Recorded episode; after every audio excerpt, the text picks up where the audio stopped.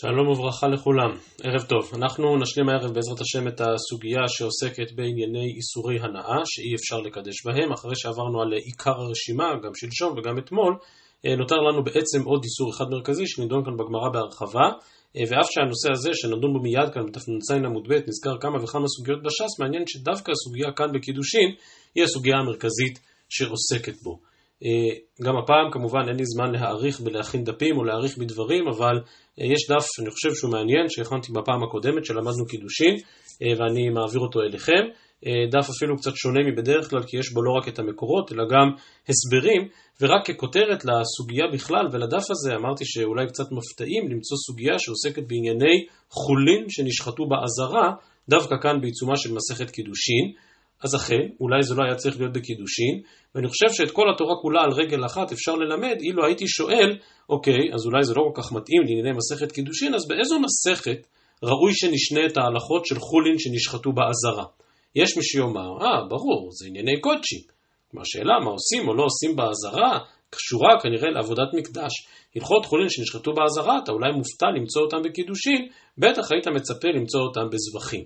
לעומת זאת, מישהו אחר יכול היה לבוא ולומר, חולין שנשחטו באזהרה, כשמו כן הוא. יש מסכת שלמה בש"ס שעונה לשם מסכת חולין, וענייני חולין שנשחטו באזהרה, כנראה קשורים למסכת חולין. איפה, איך שוחטים, היכן שוחטים, מי שוחט. ובמסגרת הזאת גם חולין שנשחטו באזהרה. כמו שאמרתי, כל התורה כולה על רגל אחת. האם בעצם הדין של חולין שנשחטו באזהרה זו הלכה בהלכות מקדש וקודשיו? כדי לבצר, כדי לבסס, כדי להעמיד המקדש על תילו, הרי שאסור לשחוט חולין באזהרה, וחולין שנשחטו באזהרה אסורים בהנאה במסגרת רשימת איסורי ההנאה שבמשנתנו, או שמא לא מדובר על איסור בהלכות מקדש וקודשיו, אלא דווקא על, הלכות, על איסור בהלכות חולין.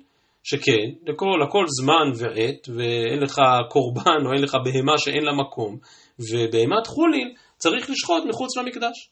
בהמת חולין כל עניינה שלא יהיה איזשהו בלבול, שלא יביאו אותה פנימה וצריך לשחוט אותה בחוץ. החקירה הזאת מפורשת בדברי אחרונים, מי שיעבור על דף המקורות ששלחתי, ימצא שדנו בה בפירוש, התמוד דאורייתא והקרן אוירו, ואפשר להביא הוכחות מן הראשונים לכאן ולכאן, כאמור לא נאריך עכשיו במקורות, הדברים נמצאים בפניכם ובתוספת הסברים, ניתן לעיין בהם.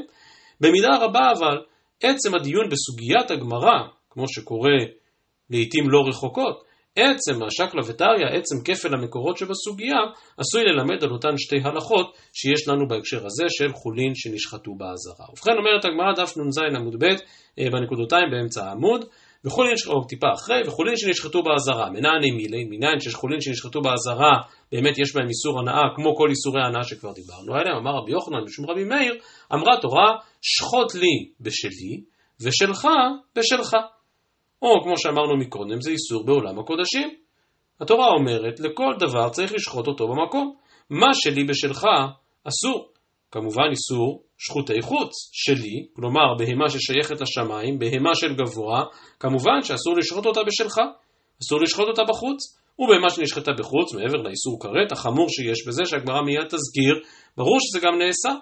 ואם כן, מה שלי בשלך אסור, אף שלך בשלי. אם התבלבלת לכיוון השני והכנסת חולין לתוך האזהרה, הרי שגם הדבר הזה אסור, זהו המקור לדעתו של רבי יוחנן. אומרת הגמרא, אם מה שלי בשלך אנוש כרת, אף שלך בשלי אנוש כרת. כמו שהזכרנו, איסור שרותי חוץ הוא איסור כרת, חולין באזהרה, הגם שיש בו איסור הנאה, זה עדיין לא איסור כרת.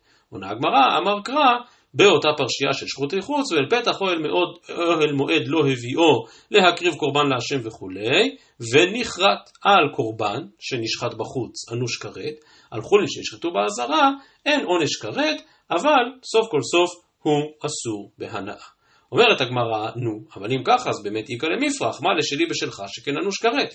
כלומר, באמת, כאשר שוחטים חולין, כאשר שוחטים קודשים בחוץ, כאשר, באיסור שחוטי חוץ, אז ברור שזה נאסר בהנאה, אני רק רוצה לדייק, זה לא, לא, לא רק שזה נאסר בהנאה, אלא באמת מדובר על בהמת קודשים. אז אם שחטת אותה בחוץ, מעבר לאיסור החמור שיש בדבר, הרי ששום דבר לא התיר את האיסור שהיה בה לפני כן, כשהייתה בהמת קודשים, ולכן היא אסורה בהנאה. אבל הטענה של הגמרא עכשיו היא, נו, אז עצם זה שעל שחוטי חוץ חייבים כרת, זה כשלעצמו מוכיח שמדובר על איסור חמור במיוחד, ולכן יש בו גם איסור הנאה. אבל אם הוכחת מן המקראות עצמם שבחולין שנשחטו באזהרה אין איסור כרת, אז אולי גם אין בזה איסור הנאה. ולכן מציעה הגמרא מקור אחר, אלא אמר אביי מהכה. כפל מקראות שיש לגבי בפרשיית השלמים, ויקרא פרק ג', יש כאן קצת דיון בין רש"י לתוספות איך בדיוק להבין את הילפותא, אבל לענייננו הצירוף ושחטו או ושחט אותו נזכר כמה וכמה פעמים לגבי פרשיית השלמים, שכן הפרשייה שם פותחת ב "ואם זבח שלמים קורבנו עם הבן הבקר הוא מקריב", ולאחר מכן "ואם מן הצאן קורבנו לזבח שלמים", ועוד פעם אנחנו מוצאים יקריב אותו, ובהמשך גם ואם עז קורבנו וכולי, ואם כן יש איזשהו ריבוי במקראות של ושחטו, ומכאן לומד אביי ושחטו ושחט אותו ושחט אותו תלת אקראי יתירי, מה תלמוד לומר? ועכשיו אביי בעצם מרחיב את היריעה להבנה של מהו בעצם איסור שחוטי חוט, אה, סליחה, מהו בעצם איסור חולין באזהרה. לפי שנאמר, כי ירחק ממך המקום וזבחת. כידוע במדבר אסור היה לאכול בשר תאווה, אלא רק מה שמקריבים לקורבן במשכן, וכאשר נכנסים לארץ כי ירחק ממך המקום וזבחת. בריחוק מקום אתה זובח, ואתה זובח במקום קרוב, פרט לחולין שלא יישחטו באזהרה. ואם כן, אם דיברנו מקודם על פסוקים, או לא על פסוקים, אלא על תפיסה שלי בשלך, או שלי בשלי, שלך בשלך, ולא להפוך את הסדר ולהגיע למצב ששלי בשלך, כלומר למצב של שחוטי חוץ, הרי שכאן אביי לומד דווקא מן הפסוק, שהוא לא פסוק של סדר קוד, שהוא לא פסוק של מסכת זבחים, אלא פסוק של מסכת חולין. כי ירחק ממך המקום וזבחת, בריחוק מקום אתה זובח, ויהיה אתה זובח במקום קרוב. כלומר, דע לך שכאשר אתה בא ללמוד ולנהוג למעשה מסכת חולין, אז כאשר שוחטים חולין, לא שוחטים את זה במקדש. זה לא משהו שמתחיל מן המקדש, אלא הפוך. משהו שמתחיל מן החולין ומן השאלה היכן שוחטים או לא שוחטים אותו. אני קורא שוב, תלת אקרא את תראה מה תלמוד לומר, לפי שנאמר כי ירחק ממך המקום וזבחת, בריחוק מקום אתה זובח, ואתה זובח במקום קרוב, פרט לחולין שלא ישחטו באזהרה, ואין לי אלא תמימים הראויים להיקרב. ולכן אל תשחוט אותם באזהרה, מניין לרבות בעלי מומין. אולי מי שלוקח בהמה בעלת מום ושוחט באזהרה אין בעיה, כי גם ככה זה לא יכול להיות קורבן. אומרת הגמרא, מרבה אני את בעלי מומים, שכן מין המכשיר. נכון, הבהמה הספציפית הזאת יש בה מום, אבל סוף כל סוף היא בהמה שבנות מינה עולות על גבי המזבח. מניין לרבות את החיה. אז מה דינו של מי ששחט חיה של חולין בתוך האזהרה? אולי על דבר כזה באמת אין איסור הנאה. כי חיה היא לא ממין קורבנות, לא מקריבים חיות על המזבח אלא רק בהמות. מניין לרבות את החיה, מרבה אני את החיה שהיא בשחיטה כבהמה. סוף כל סוף יש דמיון מסוים בין חיה לבין בהמה, שתיהן בשחיטה. מניין לרבות את העופות. מה דינו של מי ששחט עוף בתוך האזהרה? על זה תלמוד לומר, הוא שחטו ושחט אותו ושחט אותו. כלומר הריבוי במקראות בא לרבות שאפילו עוף, שהוא לא מין בהמה, וכאן כמובן כוונת הגמרא לומר ששחיטת עופות לא דומה בכלל בכלל להקרבת עופות. שכן בהמה, אפילו אם היא בעלת מום, ואפילו אפילו אם מדובר על חיה שלא יכולה לעלות על גבי המזבח, אבל סוף כל סוף יש בה שחיטה. מה שאין כן עופות, שאם מי שרוצה לאכול עוף שוחט אותו, ומי שרוצה להקריב עוף צריך למלוק אותו. ומליקה סתם ככה בעופות היא, היא מנבלת. ולכן מניין לרבות את העופות שגם בהם, למרות שחולין הוא בשחיטה, ואילו קורבן העוף הוא במליקה, אף על פי כן יש איסור חולין באזהרה גם בעופות, תלמוד לומר, ושחטו ושחט אותו ושחט אותו. יכול, ממשיכה הגמרא ואומרת, לא ישחוט, אבל אם שחט יהיה מותר. כלומר שרק לכתחילה אסור לשחוט חולין באזהרה, אבל בדיעבד זה יהיה מותר. תלמוד לומר, שוב אותה ילפותא, כי ירחק ממך המקום וזבחת ואכלת, מה שאתה זובח בריחוק מקום אתה אוכל, ויהיה אתה אוכל מה שאתה זובח במקום קרוב.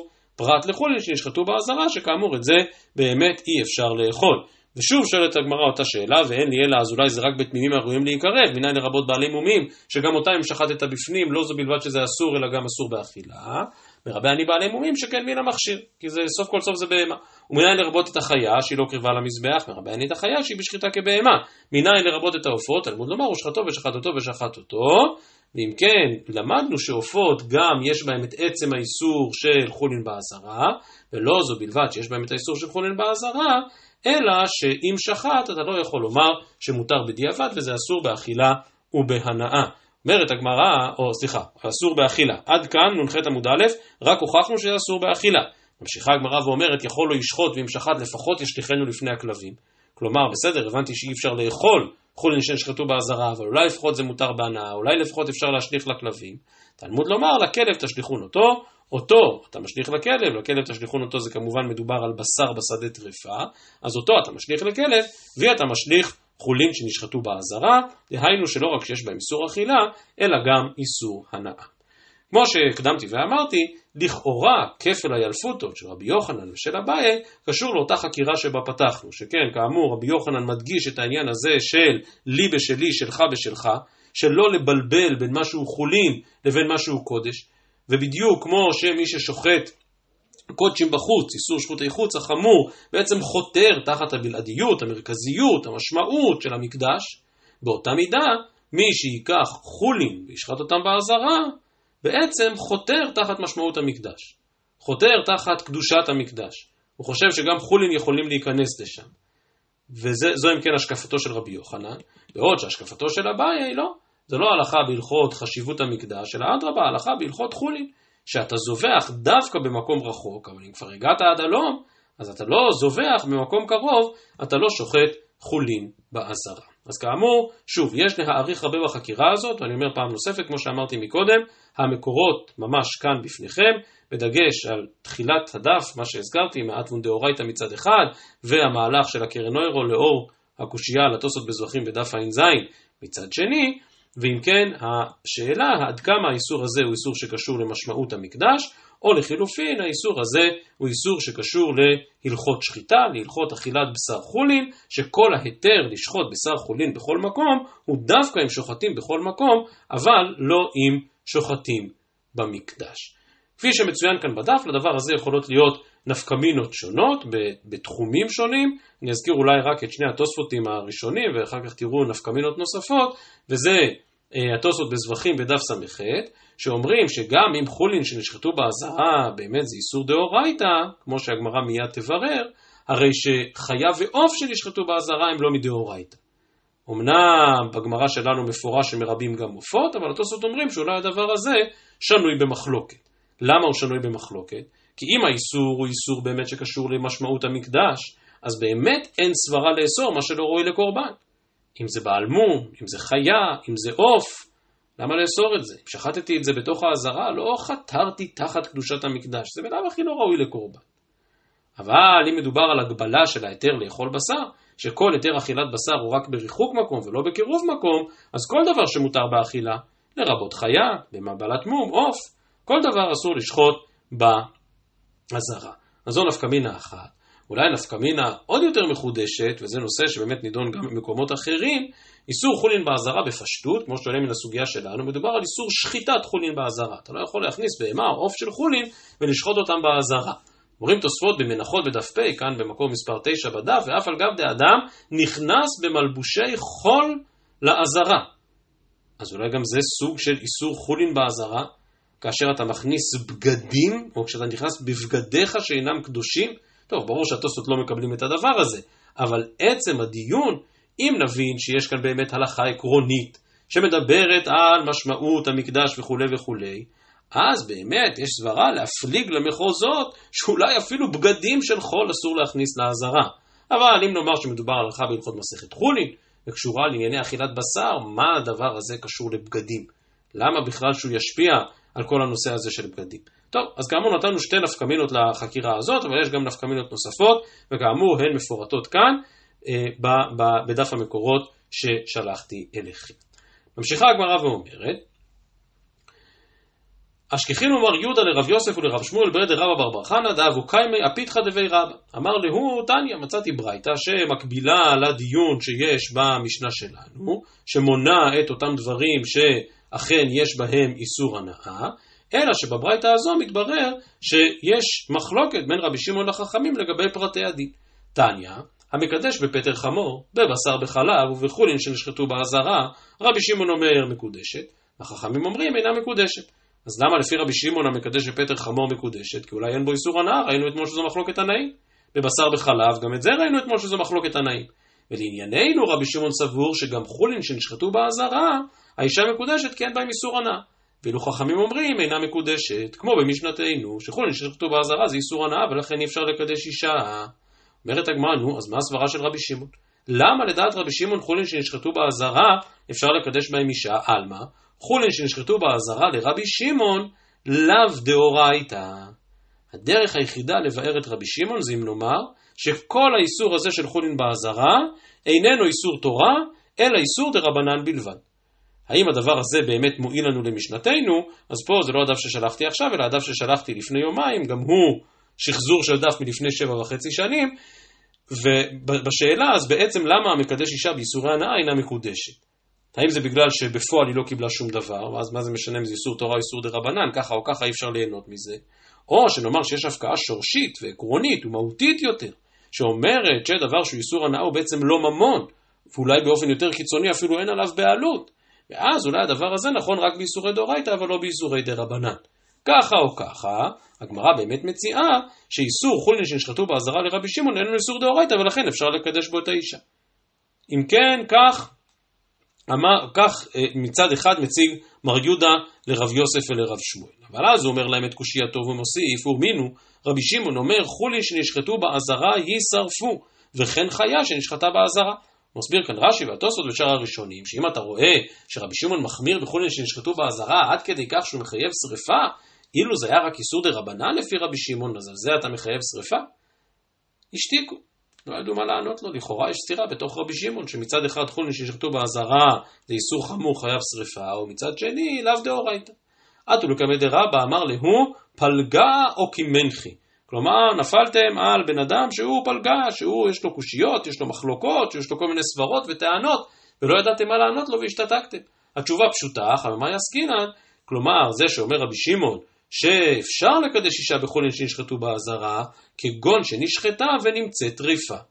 כלומר, ששחטו חולין באזהרה, אבל בסוף התברר שזה טרפה. ורבי שמעון לטעמי, שהזכרנו גם אתמול, דתניא השוחט את הטרפה, וכן השוחט ונמצאת טרפה, זה וזה, כלומר בין במקרה שידעת מראש שזה טרפה, בין במקרה שלא ידעת אבל בדיעבד התברר שזה טרפה, אם זה חולין באזהרה, רבי שמעון באמת מתיר בהנאה והחכמים אוסרים, כי לדעת רבי שמעון, שחיטה שאינה ראויה, לאו שמה שחיטה. ושחיטה של טרפה בעצם לא ראויה לאכילה, והיות שהיא לא ראויה לאכילה, ממילא אין בה איסור של חולין באזהרה. ולכן, באמת, חולין שנשחטו באזהרה, בפשטות, או אכן איסור דאורייתא לכולי עלמא. אה, אם זה איסור דאורייתא, אז איך רבי שמעון אומר שהמקדש בחולין שנשחטו באזהרה כן מקודשת, הרי זה איסור הנאה? תשובה, רבי שמעון סבור שמדובר על אותו מצב שבו השחיטה מראש הייתה שחיטה שאינה ראויה, כמו למשל שחיטה של טרפה, ולכן במצב כזה אין כאן בכלל שחיטה, ממילא אין איסור חולין באזהרה, ממילא במצב כזה האישה אכן מקודשת. עוד בדף ששלחתי מקודם, אה, דיון בין הראשונים, אז באמת מה מסקנת הסוגיה לגבי חולין שנשחטו באזהרה, שהאיראים, וכך לומד המגיד משנה בדעת, אה, כך לומד סליחה הכסף משנה בדעת הרמב"ם, שבאמת איסור חולין שנשחטו באזהרה הוא איסור דאורייתא. לעומת זאת המגיד משנה בדעת הרמב"ם סבור שזה רק איסור מדי רבנן, שכן הרמב"ם כאן, כמו במקומות נוספים, מדבר על כך שהאיסור של חולין שנשחטו באזהרה הוא איסור מדברי קבלה שנוקים עליו מכת מרדות. אז מכת מרדות היא בדרך כלל איסור דה רבנן, הביטוי דברי קבלה שנוי במחלוקת גדולה בהרבה מקומות ברמב"ם, וכאמור גם כאן נחלקו המגיד משנה והכסף משנה, שהכסף משנה מבין שהרמב"ם כמו העיראים סבור שאיסור שחולין שנשחטו באזהרה הוא איסור דאורייתא, ולא המגיד משנה סבור שלדעת הרמב"ם חולין שנשחטו באזהרה אסורים רק מדרבנן. המאירי חוזר לעצם הנושא של הסוגיה שלנו ואומר המאירי, יכול להיות שזו החלוקה בין איסור אכילה לבין איסור הנאה. הרי כל מה שאנחנו רוצים להוכיח כאן בסוגייתנו הוא שיכולנו שנשחטו באזהרה, לא רק שאסורים באכילה, אלא אסורים גם בהנאה, ולכן אי אפשר לקדש בהם את האישה. בא המאירי ואומר, אבל אולי איסור, איסור הנאה בחולין שנשחטו באזהרה הוא איסור דה רבנן, בעוד שאיסור אכילה שלהם, שקשור כאמור לעצם העובדה ששחיטה כזאת התורה לא התירה, זה לא בכלל ההיתר של התורה לשחיטת בשר תאווה, ולכן האיסור הזה יהיה איסור דאורייתא. אז רק להשלמת העניין הזה מעניין לעמוד על פער מסוים בין דברי רש"י כאן בחולין לפנינו, לבין, אה, כאן בקידושין לפנינו, לבין רש"י בסוגיה המקבילה בחולין בדף פ"ה, בשאלה האם באמת חולין שנשחטו באזהרה הם רק איסור דרבנן, אז דם החכמים אסרו. מה בדיוק החשש ומה לי הגזרה? שרש"י בחולין, בדף פ"ה, באמת מעלה את האפשרות שמתוך, אילו היינו מתירים חולין שנשחטו באזהרה, אז מישהו היה, עלול היה להתיר לאכול קודשים בחוץ, כי הוא היה רואה ששוחטים את החולין באזהרה ואז לוקחים אותם לאן שרוצים. אז הוא היה חושב שגם קודשי מותר לאכול בחוץ, זה החשש לפי רש"י בחולין. ואילו רש"י אצלנו בקידושין, מבין שהחשש הוא חשש אחר, דילמה אתי למימר, קודשים שנפסלו לאחר שחיטהן, שלא נזרק דמן וכמתהני מיניים. כלומר מישהו רואה שאתה שוחט בפנים, ואז אתה לוקח את זה החוצה, אז זה לא שהוא ילמד הלכה כמו רש"י בחולין, שמותר להוציא קודשים החוצה, לא. הוא יחשוב, אה, אם הוא שחט בשר, שחט בהמה בפנים והוציא אותה החוצה, כנראה זו בהמה בעלת מום. אה, זה אומר שבהמה בעלת מום, מותר ליהנות ממנו. וזה כמובן אסור. אז כאמור יש כאן הבדלי ניסוח מה בדיוק החשש, אבל ככה או ככה, זהו אכן חשש מדי רבנן. אז כאמור, ממש ממש בקצרה התייחסנו לעניין של חולין שנשחטו באזהרה, ואני מדגיש ואומר שוב, הסוגיה כאן היא סוגיה מרכזית, למרות שאנחנו לא בחולין ולא בזבחים, הסוגיה כאן היא הסוגיה המרכזית שבעצם מפרטת קצת יותר את המקורות לשתי האפשרויות, האם חולין שנשחטו באזהרה, דאורייתא או דרבנן. נשלים את הדיון בנושא הזה של האיסור לקדש באיסורי הנאה, לא רק האיסור אלא חוסר אפשרות לקדש באיסורי הנאה, ועל זה סיימה המשנה ואמרה שאם החרן וקידש בדמיהן מקודשת. אז אמנם הוא עבר עבירה, כי זה איסור הנאה, אז אסור למכור אותו, ואסור ליהנות מן הכסף. אבל סוף כל סוף, אם הוא מחרן ואת הכסף הזה לקח להשתמש בו לקידושין, אז האישה מקודשת. או במילים אחרות, איסור הנאה לא אוסר את הכסף. הדמים לא נתפסים באיסור. אומרת הגמרא מנהלן, אז מי אמר שדמי איסור הנאה, נניח מכרתי עורלה, או מכרתי בשר בחלב, מי אמר שהכסף לא נאסר? אומרת הגמרא, מדגה לרחמנה בעבודת כוכבים והיית חרם כמוהו. כל שאתה מהיה הימנה, הרי הוא כמוהו. כלומר, דווקא בעבודה זרה החמורה נתחדשה ההלכה והיית חרם כמוהו, שעבודה זרה תופסת את דמיה. ומי שמכר עבודה זרה, אז גם הדמים נתפסו באיסור עבודה זרה.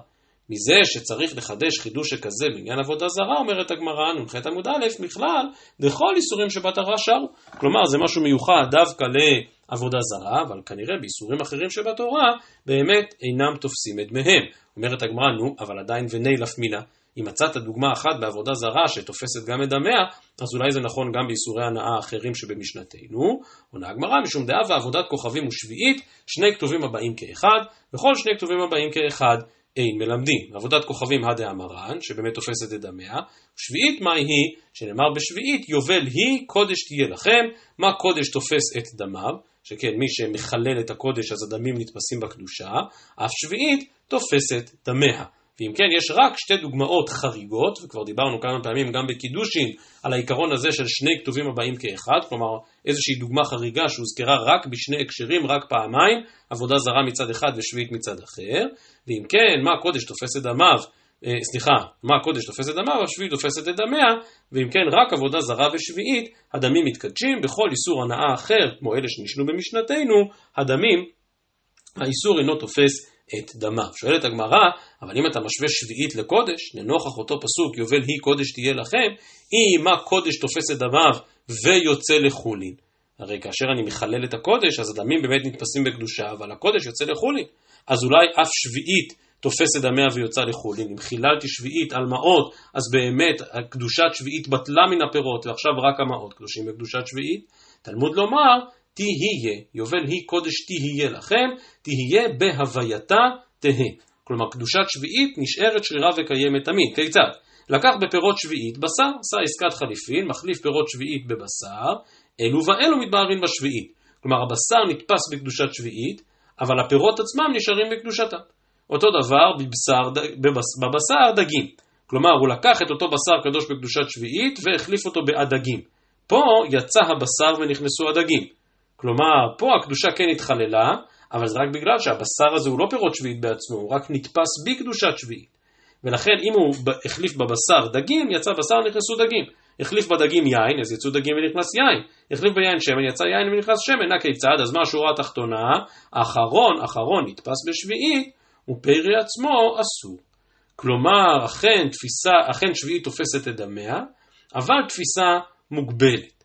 כי הדמים אכן נתפסים בקדושת שביעית, אבל את הדמים האלה אפשר אחר כך לגלגל הלאה. והקדושת שביעית תעבור מהבשר לדגים ומהדגים ליין והיין לשמן וכן הלאה זו הדרך. העיקרון הוא אבל שפירות עצמם יישארו לעולם בקדושתם, ולכן זה דומה לקודש ולא דומה לקודש. זה דומה לקודש בכך שתופס את דמיו, זה לא דומה לקודש בכך שאי אפשר לחלל אותו. אבל סוף כל סוף לענייננו, באמת יש צד שווה בין עבודה זרה לבין שביעית, ששניהם תופסים את דמיהם, ושני כתובים הבאים כאחד אין מלמדים. מקשה הגמרא, כמו גם בסוגיות אחרות, שוב, קראינו גם בקידוש, הנה לי חנמן דאמר, שכאשר יש רק שתי דוגמאות חריגות, שני כתובים הבאים כאחד, באמת אין מלמדים. אלא למאן דאמר מלמדים האיכא למימר, אומרת הגמרא, מיעוטי כתיבי. כתיב הכא לגבי עבודה זרה כי חרם הוא, דווקא הוא יש בו ההלכה המיוחדת של תפיסת דמיו, וכתיב התם לגבי שביעית יובל היא. היא מידי אחרינא לא, ולכן דווקא הדברים הללו, דווקא שביעית ועבודה זרה, אכן תופסים את דמיהם. ובאמת, כאשר למדנו את המשנה בדף נ"ו עמוד ב', הזכרנו שאומנם יש כאן רשימה כמעט ממצה של כל איסורי ההנאה, אבל יש שלא הוזכרו כאן. ובאופן בולט עכשיו אנחנו מבינים שגם עבודה זרה וגם שביעית לא הוזכרו, כי מה שמיוחד, לפחות לגבי עבודה זרה, שזה הנושא של המשנה שלנו, שבאמת יש בה איסור הנאה, אלא שהסיפא של המשנה, שמחרן וקידש בדמיהן, הסיפא הזאת לא יכולה להיות נכונה לגבי עבודה זרה, שגם תופסת את דמיה. עד כאן לערב, ערב טוב לכולם.